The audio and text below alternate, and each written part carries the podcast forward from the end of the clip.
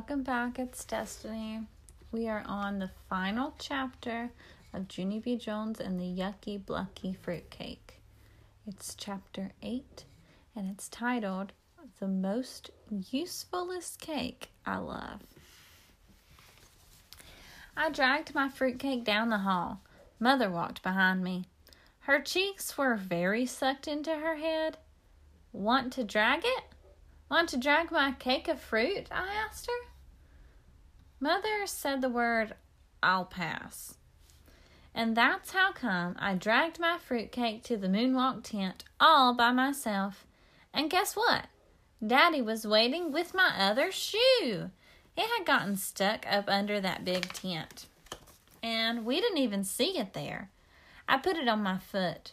Hooray, I said. Now everything is happily ever after, cause my shoes named Pat and Leather, and I also have a delicious cake of fruit. See it, Daddy? See the cake that I won?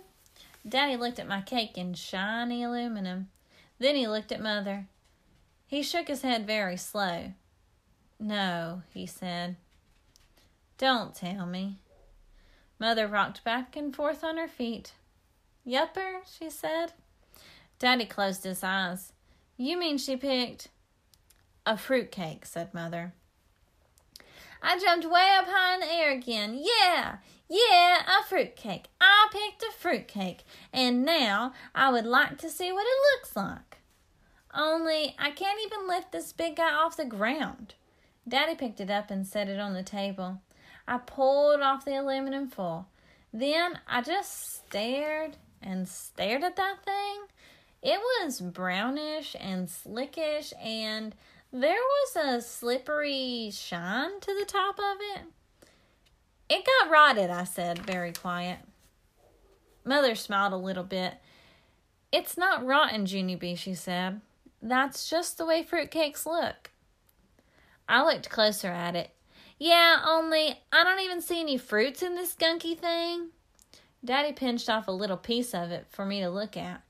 He showed me some hard green things and some hard yellow things and some hard red things, and he said those were the fruits. I put my tongue on a green one. Yuck, I said. Look. Just then I heard a voice. Junie B, Junie B, look what I won at the cakewalk. I turned around.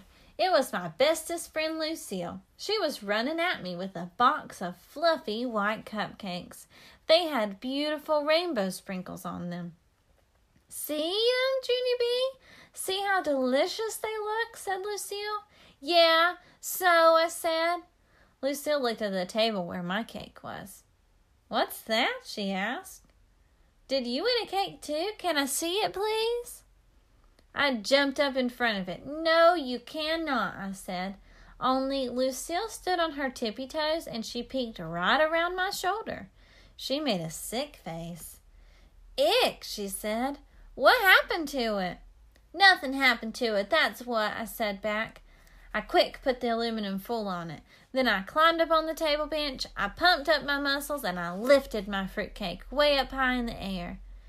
This could kill you if I dropped it on your head, Lucille, I said, very straining.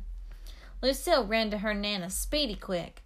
After that, I got down from the bench and I dragged my cake of fruit all the way to my car.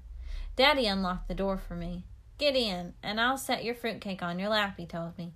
Yeah, only that thing'll squish my legs into flatties, I said. So Daddy put the fruitcake on the seat beside me. I climbed up on top of it and I buckled my seatbelt. Hey, I can see out the window when I sit on this thing, and it doesn't even smush down, I said. Daddy made up a rhyme. Fruit cake. The seat you can eat, he said. Yeah, only I've never even wanted to taste this yucky blucky thing again, I told him.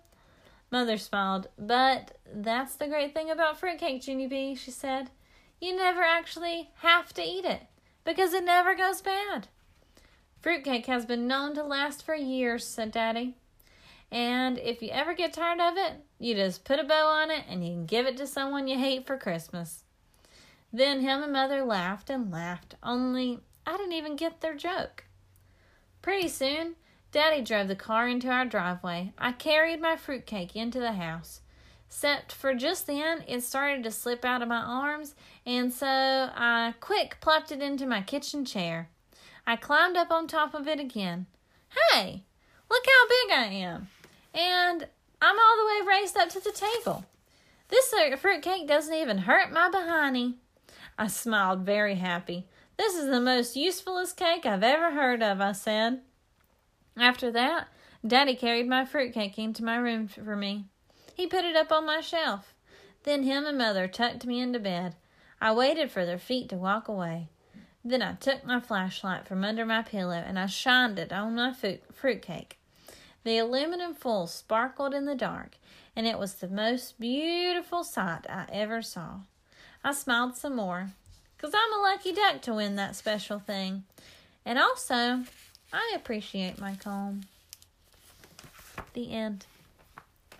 I hope you enjoyed this story, and I really appreciate you guys listening. Have a great day. Bye. Hi, I just wanted to let you know that I created a Gmail account so that you could send me emails. I would love to hear where you're listening from. Anything that you would like to tell me, I'm open to, to reading your emails about it. And also, if you have any book recommendations, I would love to hear them. I'm going to let you know what it is right now. Are you ready? It's the title of the podcast Beloved Children's Books at gmail.com. Again, beloved children's books at gmail.com. I hope to hear from you soon.